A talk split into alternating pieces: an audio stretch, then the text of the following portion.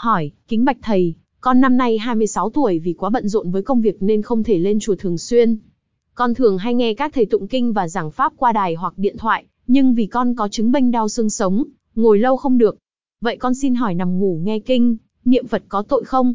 Kính xin thầy hoan hỉ giải đáp cho con rõ. Trả lời, Phật tổ thường dạy chúng ta là niệm Phật trong bốn oai nghi, đi, đứng, nằm, ngồi. Nghĩa là, niệm Phật trong tất cả thời gian và nơi trốn. Vì vậy, trên tinh thần phương tiện, nếu quá mệt mỏi hay tranh thủ lúc nghỉ ngơi quý Phật tử có thể nằm ngủ nghe kinh, niệm Phật mà không mang tội bất kính. Tuy nhiên, niệm Phật trong tư thế ngồi là tư thế tối ưu nhất cho việc nhiếp tâm, giữ tâm định tĩnh, tránh niệm. Vì vậy nên các thời khóa tụng kinh, tọa thiền hay tịnh niệm tại đạo tràng đông đảo hay những lúc hành trì riêng một mình, cũng đều chú trọng đến tư thế ngồi, thỉnh thoảng mới thay đổi tư thế bằng cách đi kinh hành, thiền hành, hay lễ lạy rồi tiếp tục ngồi tu niệm. Trường hợp, khi bị bệnh tật, nhất là những bệnh liên quan đến cột sống và xương khớp không thể ngồi lâu, thì hành giả có thể thay đổi tư thế và cách thức tu tập sao cho phù hợp với thực tiễn. Người tu tịnh độ, muốn niệm Phật được bền lâu, phải tùy theo tinh thần, sức khỏe và hoàn cảnh mà chúng ta nên uyển chuyển linh động cho thích hợp. Không nên quá cố chấp câu nệ vào hình thức, mà làm trở ngại cho bước tiến trong việc hành trì niệm Phật của mình. Nhân đây, chúng tôi cũng xin được trình bày ba cách niệm Phật thành tiếng, mà trong kinh điển Phật tổ đã chỉ dạy, để cho Phật tử hiểu rõ thêm. Ba cách niệm Phật đó là, mặc trì, cao thinh trì, kim cang trì.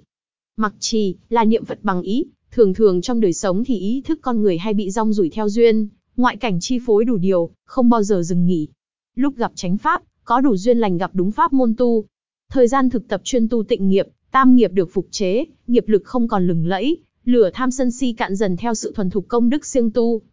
Lúc hành đạo, chư liên hữu thực hiện ngồi bán già hay kiết già, kiết ấn tín qua thời gian khởi động ban đầu, hành giả bắt đầu dùng ý niệm Phật, tức niệm Phật bằng ý thức, không niệm Phật ra tiếng, không niệm Phật nhép bằng miệng.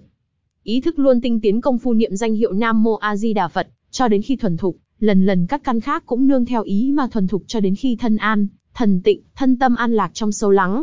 Liên hữu tiếp tục thực tập điều hòa ngày đêm nhị thời, tam thời, tứ thời, lục thời, chắc chắn sẽ đạt đến đỉnh điểm định lực, tam muội. Tuy nhiên cách này nếu liên hữu tu không khéo dễ bị hôn trầm. Cao thinh trì, thì miệng kết hợp với ý niệm, tức là niệm bằng miệng, nhưng niệm danh hiệu Nam Mô A Di Đà Phật lớn tiếng, tùy theo hoàn cảnh niệm thật lớn, niệm vừa phải, niệm vừa đủ nghe để chấn áp các tiếng động bên ngoài, hạn chế cho nhĩ thức bị động bởi những tiếng động bên ngoài.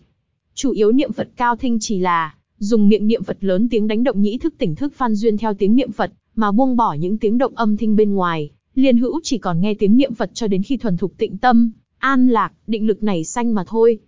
Cách tu thường dễ bị tán loạn, nếu liên hữu niệm cẩu thả, dễ ruôi. Kim cang trì, gần giống như cách niệm mặc trì, cao thinh trì, nhưng niệm không ra tiếng, mà chỉ nhép miệng, hở môi thật dịu dàng, không mở miệng quá lớn, không hé miệng quá nhỏ, làm cho ý bị động, không thể thực hiện hành pháp niệm Phật được. Hành giả liên hữu nhép miệng một phần ba môi, đánh lưỡi thật nhẹ nhàng niệm danh hiệu Nam Mô A Di Đà Phật, rất dễ thuần thục sâu vào định, tránh niệm vững vàng không bị các ma ám ảnh, chư thiên lai hộ trì, phi nhân không phá hoại, pháp giới thật an tịnh. Cách tu này thuộc của hàng tăng ni và cư sĩ thực hành thời điểm độc cư, nhập thất. Ở đây chỉ được minh chiết, ở phần sau nói về phương pháp, cách thức niệm Phật sẽ được hướng dẫn rõ ràng hơn.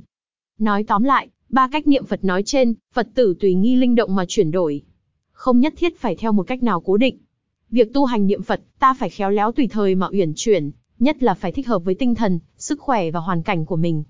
Vì sự tu hành niệm Phật không phải một ngày một bữa, mà nó đòi hỏi chúng ta phải gắng sức bền trí dẻo dai lâu dài. Do đó, người học Phật đừng quá theo hình thức bên ngoài, chỉ huy tu hành chân thật. Hàng cư sĩ tại gia không cần phải cạo tóc mặc đồ đà, tự có thể để tóc mặc áo chàng mà niệm Nam Mô A Di Đà Phật. Người ưa thích thanh vắng, không cần phải đánh chuông đánh mỏ, tự có thể yên lặng mà niệm Nam Mô A Di Đà Phật. Người sợ công việc phiền phức, không cần kết bè lập hội, tự có thể đóng cửa mà niệm Nam Mô A Di Đà Phật. Nếu như Phật tử không thể ngồi lâu, thì Phật tử nằm ngủ nghe kinh niệm Phật bằng cách niệm thầm nói trên, thì cũng không có lỗi chi cả.